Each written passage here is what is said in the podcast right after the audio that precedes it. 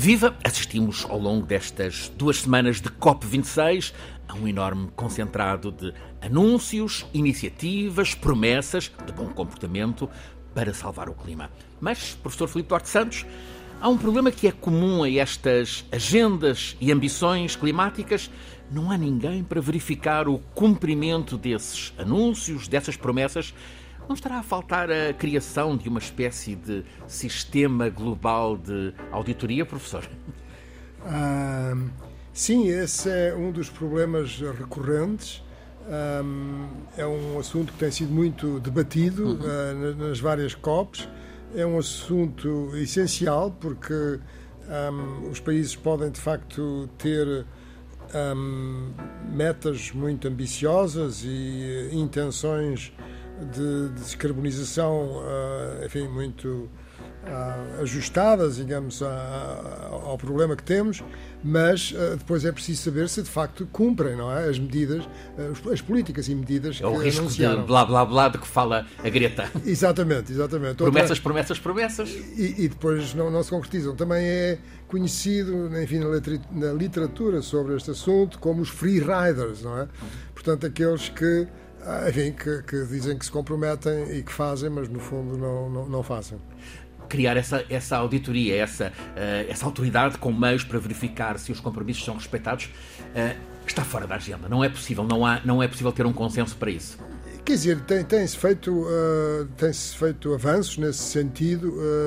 eu, francamente, não estou muito dentro do, do, daquilo que tem sido conseguido, mas sei que tem havido grandes discussões sobre esse aspecto e, e tem havido progressos, porque, enfim, uh, os países também são sensíveis a este problema e, portanto, uh, procuram uh, disponibilizar informação sobre o que é que estão a fazer. Em Glasgow foram apresentados estudos que sobressaltam, um deles aponta mesmo para níveis desastrosos de aquecimento global, 2,7 graus. Enfim, ao mesmo tempo, há quem se queixe, professor, de que esta COP está envolvida por uma série de alertas catastróficos, o tal relógio do apocalipse, eh, que, eh, sem diminuir a gravidade desta emergência climática, provocam angústias, angústias talvez injustificadas, em faixas da população. Eh, será que há erros da comunicação, professor, né, em relação a estes alertas sobre o clima?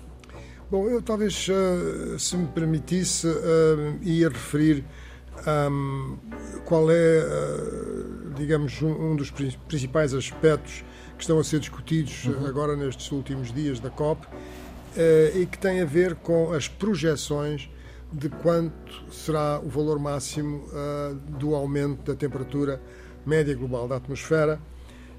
E essas projeções têm um leque de variação bastante grande. E o que acontece é que, por um lado, há as chamadas NDCs, em português, as contribuições nacionalmente determinadas, que são documentos que os países. O compromisso de cada país. É o compromisso de cada país, mas é o compromisso de uh, até 2030, portanto, digamos, de curto prazo. E são documentos que os países, uh, de acordo com o articulado de, de, de Paris, têm que submeter de 5 em 5 anos. E o que acontece é que deviam ter submetido até 2020, mas foi dada a possibilidade de continuarem a submeter ao longo de 2021 e até ao princípio da COP foram submetidos documentos por vários países. Ora bem, eh, é essencial 2030. A meta de 2030 é realmente essencial. Por que é que é essencial, tão essencial 2030? É, é essencial porque o CO2 acumula-se na atmosfera. O CO2 mantém-se muito tempo na atmosfera. Não é como o metano. Uhum. O metano tem uma vida média na atmosfera de cerca de 12 anos. Quer dizer, a, a molécula é emitida por um processo que uh, provoca emissões de metano e uh, a maior parte das moléculas, passados 12 anos, já foram absorvidas por sumidouros uh, naturais de metano que existem uh, no planeta. Isso não acontece com o CO2? E o CO2 não. O CO2, o que acontece com o CO2 é que uh, efetivamente ele é uh, emitido, uh, suponhamos que ele é emitido agora, cerca de 50% do CO2 emitido uh, é removido nos próximos 30 anos, porém há 20 a 35% que permanece na atmosfera de 2 a 20 séculos, portanto acumula-se. E nós temos um orçamento de carbono, está a ver? E, e portanto, se gastarmos esse orçamento até 2030, ou praticamente gastarmos esse orçamento, não é possível. Uh, vamos ultrapassar necessariamente 1,5 graus. Concretamente, é necessário reduzir as emissões globais de 45% até 2030, 45% relativamente a 2010. E, portanto, é essencial. É um, obriga a um esforço tremendo. É, obriga a um esforço tremendo, está a ver? E, portanto, isso é que é, uh, digamos, o curto prazo. Mas, para além disso, os países são também convidados a apresentarem metas de uh, longo prazo. E essas metas de longo prazo uh, já, estão menos detalhadas, não é? Uh, e, e, e, depois também há aquelas declarações políticas que foram feitas durante a COP, bom, e ainda bem que foram feitas, não é? De países que afirmam que vão atingir a neutralidade carbónica no ano tal, ou seja, 2050, 2050, 2060 e a Índia 2070. Exatamente, 2050 a União Europeia, os Estados Unidos e vários outros países, e depois temos ah, os outros países. China e Rússia em 2060. China, 2060. E a Índia 2070. 2070. Bom, agora, se contabilizarmos as, um, as, as, uh, os compromissos de longo prazo, para além das NDCs, então uh, o aumento da temperatura um, vai para uh, 2,1. Se contabilizarmos ainda as tais declarações de neutralidade carbónica, já estamos no 1,8. Mas, por outro lado, se tivermos em atenção aquilo que os países estão realmente a fazer, agora já não estamos a falar das NDCs, uhum. mas aquilo que os países estão a, a fazer, a realidade, quer dizer, o ritmo a que, se, a que se está a proceder à descarbonização em todos os países do mundo, e se projetarmos esse ritmo, quer dizer, se fizermos uma extrapolação, é? Eh, e vermos como é que isso vai projetar no futuro, então é 2,7 graus. é um susto. 2,7 graus é que é tremendo. É, que é realmente tremendo. Portanto, Ou seja, estamos, eh, há uma perspectiva catastrófica, um aumento de temperatura de 2,7 graus. Eh, isso seria realmente muito mau, não é?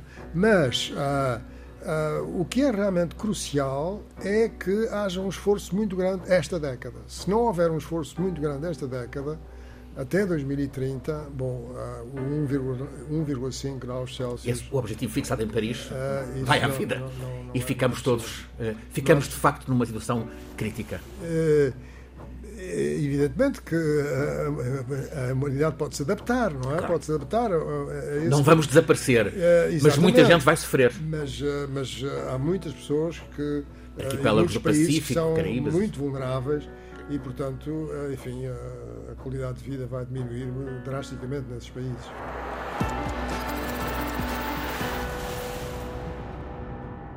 Com o professor Filipe Duarte Santos, catedrático da Faculdade de Ciências da Universidade de Lisboa, analisamos nesta série de programas Escala do Clima, este é o sétimo episódio, analisamos o estado do clima e neste momento tratamos de ponderar o que é que resulta da COP26 em Glasgow. Professor, o que é que fica mesmo desta, desta COP26 que tinha gerado tanta expectativa? Bom, eu acho que uh, foi uh, uma COP uh, muito importante sobretudo por aquilo que, que é a urgência do problema e a urgência relativamente à data de 2030.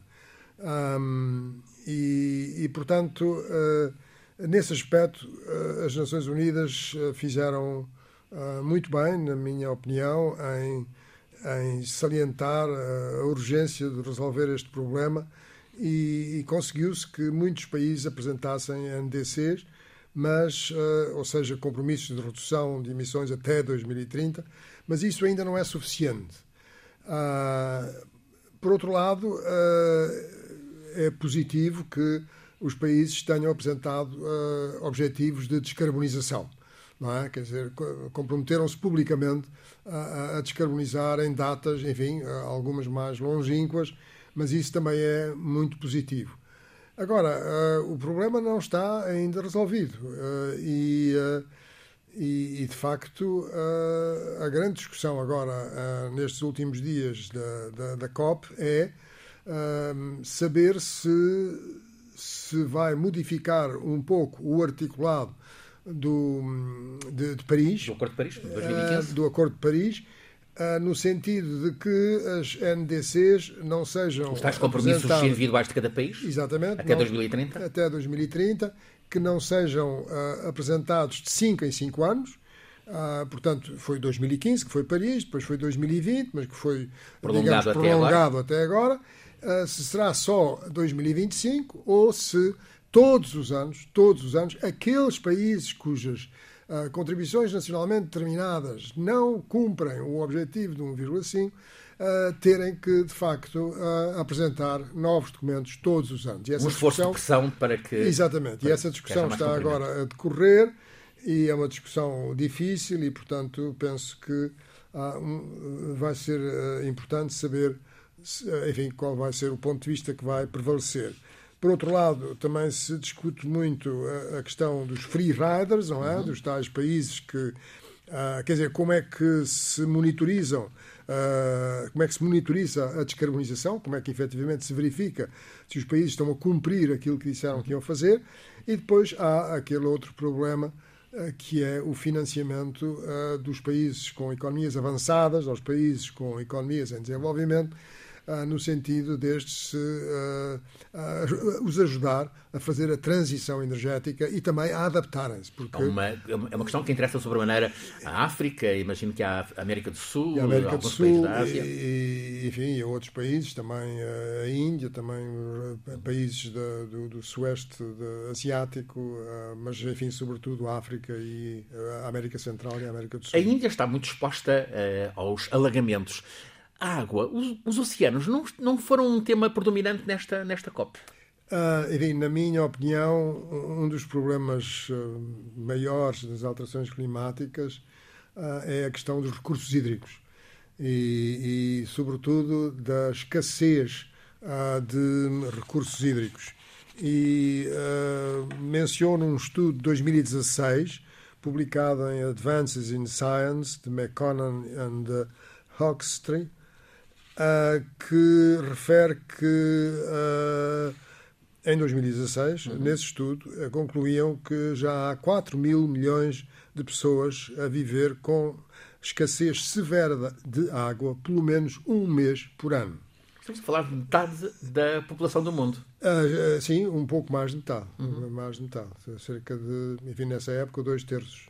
Dois terços. É terrível. Cerca de dois terços. É terrível. Uh, um mês, não é? Portanto, uhum e, e, e mencionar que uh, este, este problema afeta Portugal, não é? Quer dizer, uh, eh, um, nós não temos, evidentemente, situações tão graves nem dramáticas como há em certos países da África e do sul da Ásia, eh, enfim, e outras regiões, uh, mas os nossos agricultores sentem que realmente está a chover menos e e isso é uma coisa que não se vai inverter uh, de um momento para o outro, é uma coisa que vai acompanhar, uh, que nos vai acompanhar durante, durante décadas, não é? Durante décadas, é isso que está em discussão, é quando uhum. é que há uma inversão deste processo, quer dizer, quando é que nós dominamos digamos, controlamos as emissões de forma que a temperatura média global baixe e, e, portanto, todas as consequências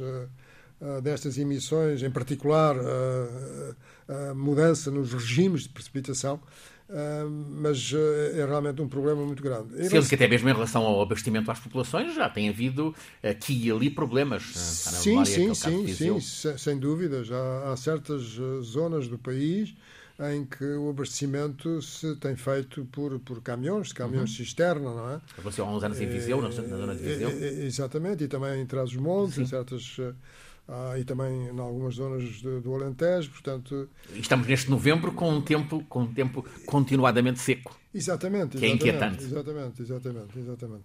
E, por outro lado, o oceano, quer dizer, o, o oceano é, é, é fundamental no, no, sistema, no sistema climático. Ah, é, é, penso que é importante mencionar que ah, a maior parte de do excesso de energia térmica que existe no sistema climático vai para o oceano. Quer dizer, e vai para o oceano aquecer, aquece o oceano, aquece, aquece sobretudo as camadas superficiais do, do, do oceano. Uh, por outro lado, temos a acidificação do oceano, porque existe um aumento da concentração do CO2 na atmosfera e, portanto, há mais CO2 que se dissolve no, no, no oceano do que sai do oceano. É um processo dinâmico e isso acidifica o oceano. E, portanto, este aquecimento e esta acidificação têm um impacto muito grande uh, sobre, uh, também sobre uh, aspectos climáticos, como sejam ciclones tropicais mais intensos e, e, que se movem daquelas regiões onde eles normalmente têm lugar para outras regiões, como é o caso do Atlântico, eles têm tendência a mover-se para norte, no Atlântico Norte, mas eh, também em relação a, a, a, todos os ecossistemas marinhos, não é? E, e, e portanto, eh, que são, um, acabam por ser, e são, efetivamente, um meio de subsistência de, de, de, espécies, de, de, muitas pessoas no mundo, claro. não é? E, e, portanto, isso é, é algo que é que no ano que vem, Portugal acolhe a Conferência Internacional dos Oceanos, é uma boa oportunidade para, para este assunto, este tema oceanos, ser tratado a sério. Exatamente, este ano, não é? Este uhum. ano que... No próximo ano, no, no próximo em ano. junho, do, Exato, em, não, em junho, ano, de, em junho de 2022. Uh, uma uh, das áreas que teve muitos compromissos nesta, nesta COP, uh, a desflorestação, o Brasil, grandamente, comprometeu-se. Aliás, sei que o professor quer fazer uma retificação em relação a, a, a um ouvinte chamou-nos a atenção para um ápice nosso Exatamente. no, no, desculpa, no anterior programa. Eh, de facto, uh, a área. E, e Rei, que assina a área, uh, estava a referir nesse, nesse episódio nesta nossa, da semana passada? Uh, da semana passada, estava a referir que em 2020 houve uma desflorestação da floresta tropical primária de 4,04 hectares, milhões de hectares, 4,04 milhões de hectares eh, no ano de 2020. E, enfim, Vínhamos embalados e, e foi dito e, 4 mil 4 milhões. Mil, 4 mil milhões, mas é 4,04 uh, eh, milhões de hectares. Está feita a ratificação, ainda bem que, que há ouvintes atentos que nos, que nos chamam a atenção. Para, Exatamente, e, para até referi que isto provoca emissões de 2.500 milhões, aqui 2.500 milhões claro. de toneladas de CO2 para a atmosfera, o que é uma coisa, enfim, muito significativa. Sabemos que é preciso acelerar a transição energética. questão, professor, parece-lhe que há algum progresso na conciliação da transição energética com políticas de, de justiça social, geralmente para evitar novos casos como aqueles uh, Gilets jaunes uh, em França? É, essa é uma questão muito, muito, eh, complexa. muito importante e complexa. Eh, eu, eu diria que uh, é, é, um problema difícil. É um problema difícil porque, uh, infelizmente, uh, o mundo, digamos que, enfim, podemos dizer uma expressão colorida, arrastou os pés durante muito tempo e, e criou uma urgência, não é? E agora esta transição energética tem menos tempo para se fazer. E havendo menos tempo é, é mais difícil, porque é mais disruptiva. Portanto, é, é, é, é penso que é importante, eh, enfim, mencionar que esta transição energética é, é disruptiva, não pode uhum. deixar de ser disruptiva porque a, a fazer-se, não é? Uhum. Uh, mas tem que ser feita. Mas tem que ser feita. Na, no prazo em que deve ser feita, uh, é, é, disruptiva. Agora, podemos fazer todos os esforços possíveis para que ela seja o mais uh, justa possível, no sentido de salientar que as novas formas de energia criam oportunidades de emprego, Uh, e, e, criam, uh, portanto, uh, enfim, não, não são necessariamente prejudiciais para a economia, mas vão obrigar à, à reconversão de, enfim, de, de, de, das atividades e novas competências, provavelmente, de muitas das pessoas que, que trabalham nestas, nestas áreas. A indústria automóvel, por exemplo, a Alemanha, uh, está a fazer um esforço já de, de transição dos automóveis. Uh, Sim, certamente. Quer dizer, uh, agora aquilo que se observa é uma coisa que é, que é, que é enfim, um bocado surpreendente. Por exemplo, em Portugal, as vendas de veículos automóveis têm têm aumentado, elétricos, veículos elétricos ou, ou híbridos têm realmente aumentado, mas o que é, enfim, um pouco surpreendente, ou talvez não seja, não sei, depende do ponto de vista, é que é sobretudo o setor, uh, o setor uh, mais, enfim, mais, caro, não é? Uhum. Dos, do, dos veículos que, que, que que, seja, que é o Tesla, não é? Claro. E, e, portanto, mas, mas em relação a, àquilo que referiu dos gilets jaunes em França, Sim. não é? Uhum. acho que há outro problema que é muito importante neste contexto e que é um, uma, uma certa. Uh, uh, digamos que há duas comunidades humanas não é? que, que tendem a, a ter visões diferentes não é? De, de, de, e a percepções diferentes do que se passa no mundo, que é a comunidade das pessoas que vivem nas zonas urbanas e das pessoas que vivem em eh, regiões rurais, sobretudo aquelas que estão envolvidas uh, nos sistemas uh, agroflorestais, ou, ou, se preferir, na, na, no setor primário da economia, portanto, que estão uh, na produção. Agricultura. na agricultura, não é? Na agricultura, a agricultura é uma questão fundamental também, que não tem sido, provavelmente, a, a, a agricultura é, é, fundamental, porque a agricultura é dos, é dos, enfim, dos setores mais vulneráveis.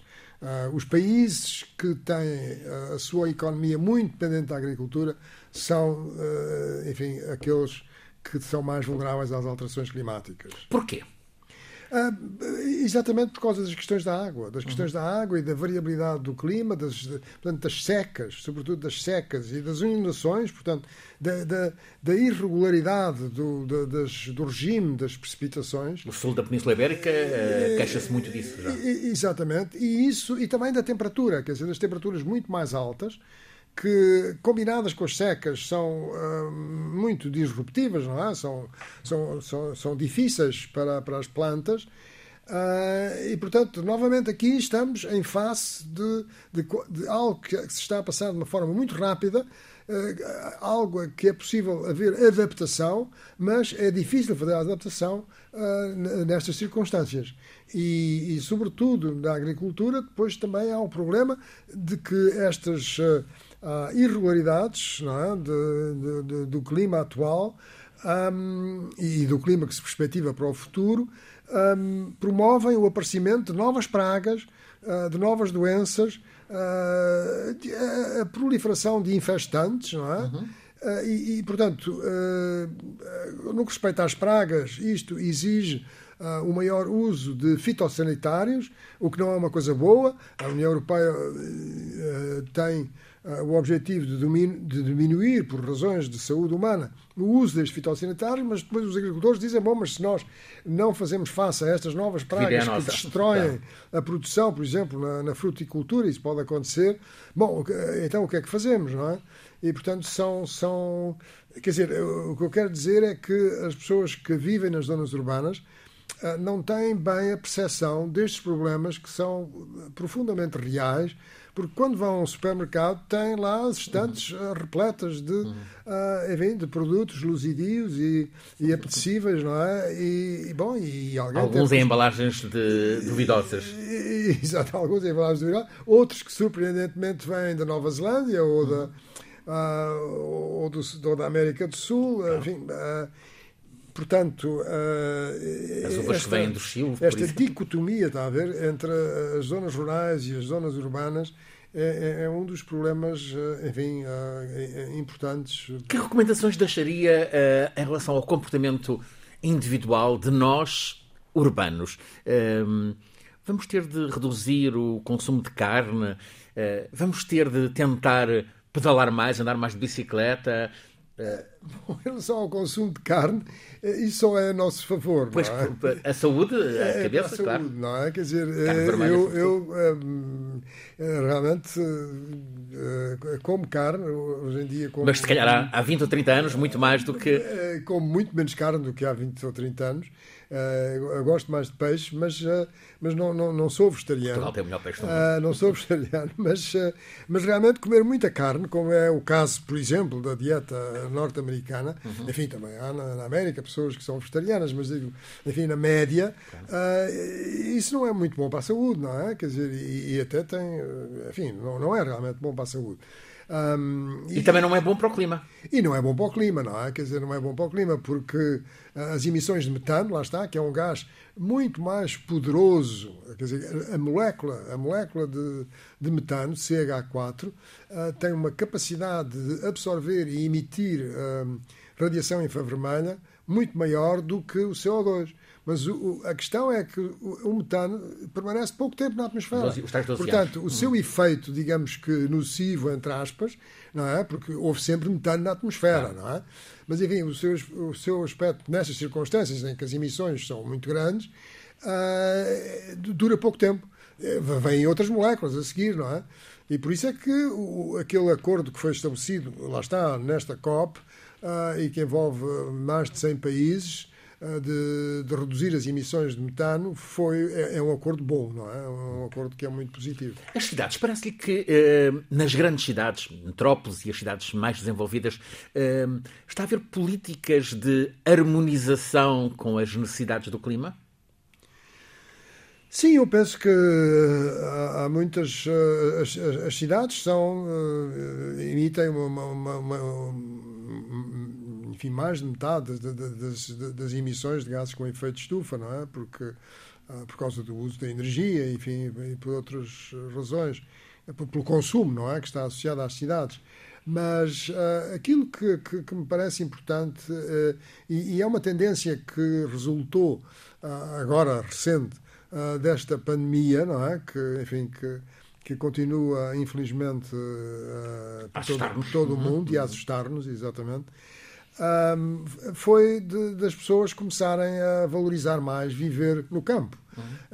E, se, se, for possível, e, e, e, com o teletrabalho, isso não, começa a ser uma coisa que não é completamente impossível. De maneira que eu penso que essa é, é, é, é digamos, a chave da solução. É que as pessoas uh, efetivamente reconheçam o que é viver no campo, quais são as dificuldades daquelas pessoas que estão na tal economia, no setor primário da economia, uhum. a viver no campo em que a sua vida depende, uh, enfim, se chove ou se não chove, se faz onda de calor ou se não faz, e, e, e também no setor das pescas, enfim, nos, no, no, nos setores primários da economia, e, e, que são, e são essenciais, não é? Quer dizer, que são essenciais, porque, enfim, por razões óbvias. Professor, estamos confrontados, é uma evidência com, com as alterações climáticas. Imagina como se, se o mundo daqui a oito anos, 2030, uh, eh, é já um instantinho, uh, vai ser muito diferente do mundo de hoje ou nem por isso? Uh, lá está, quer dizer, uh, com as tais projeções, desculpa de repetir, o, mas com as 2,7 exatamente, com as tais contribuições nacionalmente determinadas, as tais NDCs na sigla inglesa, atuais, não é? Atuais, um, a temperatura continua a aumentar. Quer dizer, a temperatura já aumentou de 1,2 graus Celsius relativamente ao período pré-industrial. E, e, vai continuar a aumentar, sem dúvidas, não é? Quer dizer, sem dúvidas, até 2030. Uh, e, e, e, quer dizer, e se não invertermos este processo, Uh, lá está, uh, vamos ultrapassar 1,5 por volta de 2040 ou um pouco depois, conforme diz o relatório que foi publicado do IPCC que foi publicado em agosto. Na semana passada, em, em, em Glasgow, uh, milhares de, de jovens, fala-se de mais de 100 mil, com Greta Thunberg à cabeça, expressaram um discurso de muita frustração. Gritaram que a COP é um fracasso, eh, queixam-se de serem abandonados, sentem que não são escutados. Isso, de certo modo, levará a divórcio deles em relação aos, aos dirigentes políticos. Que, eh, que, importância dá eh, a, este, a esta frustração dos mais novos? Bom, uh, é uma pergunta difícil, mas uh, eu penso que. Uh, Eles é, têm razão. É, é, é, uma pergunta perfeitamente legítima e, e, e tem razão. Quer dizer, tem razão no sentido de que estamos com, a comprimir o tempo, talvez. Estamos a comprimir o tempo, não é? Um, e, e, realmente no passado, enfim, uh, já tenho uma certa idade, uh, não, não, havia tanto esta, esta questão do, do, que é que se ia passar, não é? Quer dizer, quando, quando eu estava, sei lá, em de, de 2050, 2060, enfim, era um jovem. Mas, 1950, 60. Sim, exatamente, nos anos 50, 60. Um, claro que havia problemas, havia problemas em Portugal, enfim, estávamos, estávamos claro. na época do, do, do, ainda do, do fascismo, Dita, etc., claro. da ditadura, etc. E, portanto, uh, mas uh, não havia esta preocupação com, com, o futuro, não é? E esta compressão uh, do tempo no, no, futuro. E, e porquê é que existe isso? Bom, existe isso porque realmente os jovens compreenderam a, a, a digamos, a narrativa da ciência e uh, a narrativa da ciência é neutra, está a ver? Quer dizer, a pessoa, perante a narrativa da ciência, pode dizer: bom, não há problema, nós vamos encontrar um, um, uma tecnologia que vai resolver este problema de um momento para o outro. Há pessoas que acreditam que isso é possível, está a ver? Um technological fix, não é? Vamos, uh, bom, mas, uh, mas onde é que ele está? Quer dizer, já, enfim, não é? E quais são Os problemas acontecem e não há solução. E, e, não há solução, e quer dizer, e, e quais são, mesmo que existisse esse technological fix, não é? quais eram os problemas colaterais que ele implicava. Portanto, esta percepção que os jovens têm, enfim, os mais curiosos, é? curiosos do ponto de vista científico, por, por este problema, é, é, é, que cria angústia, não é? Quer dizer, não pode deixar de criar angústia. E, e interpela-nos, não é? Porque, porque realmente, eh, pela lei natural das coisas, Uh, eles vão ficar cá depois de nós ah, já não estarmos cá, não é? Talvez seja uma promessa de que o mundo que vem a seguir vai ser mais exigente na proteção do, do clima. Sim. Uh, Quando chegar a vez desta geração estar no poder. Sim, eu, eu, eu penso que sim, é de esperar que sim. De facto, uma das mensagens que que mais fortes que, que, que eles têm eh, lançado, parece-me a mim, é mude o, sistema uhum. e, e, não o clima. Não é? uhum. uh, change the system uhum. and, and, not the climate. Que não haja 400 aviões privados na pista do aeroporto de Glasgow para, os, para levar alguns dos participantes à, à conferência. Exato, isso está a ver, não, não, não, não, não, não faz muito sentido, não é? Quer dizer. Uh, eu bem sei que é importante estarem reunidos todos os, os atores, não é? todos uhum. os intervenientes, todos os.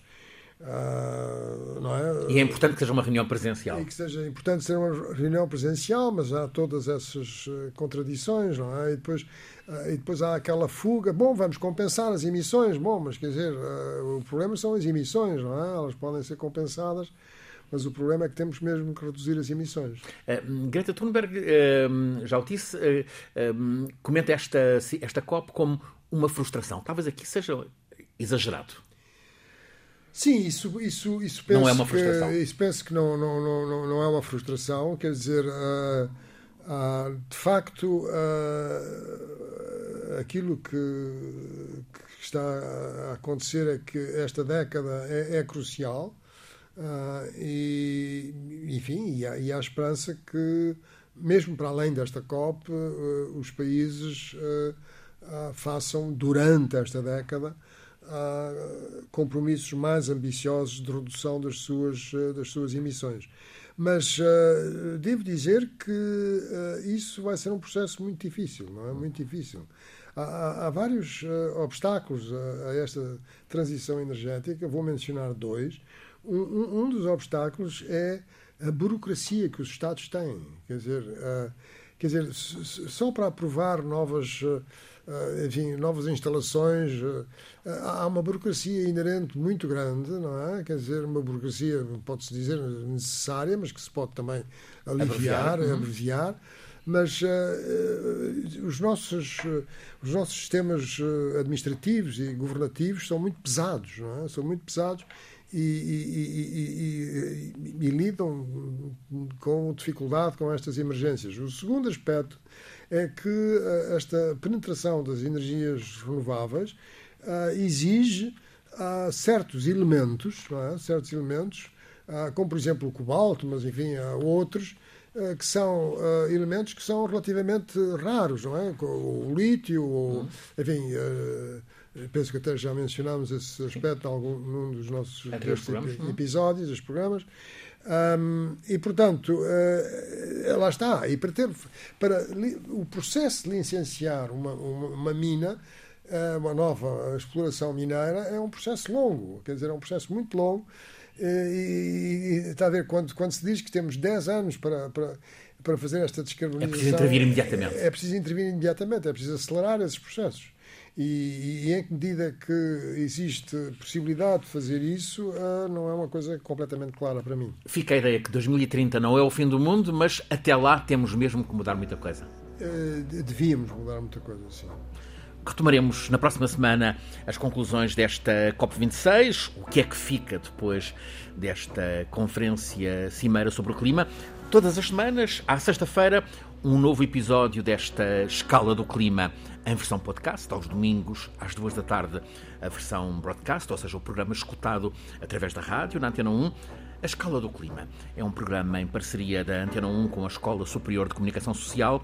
É feito por Alice Vilaça, Nuno Portugal, Paulo Cavaco, por mim, Francisco Sena Santos, e sempre com o nosso sábio, Filipe Duarte Santos.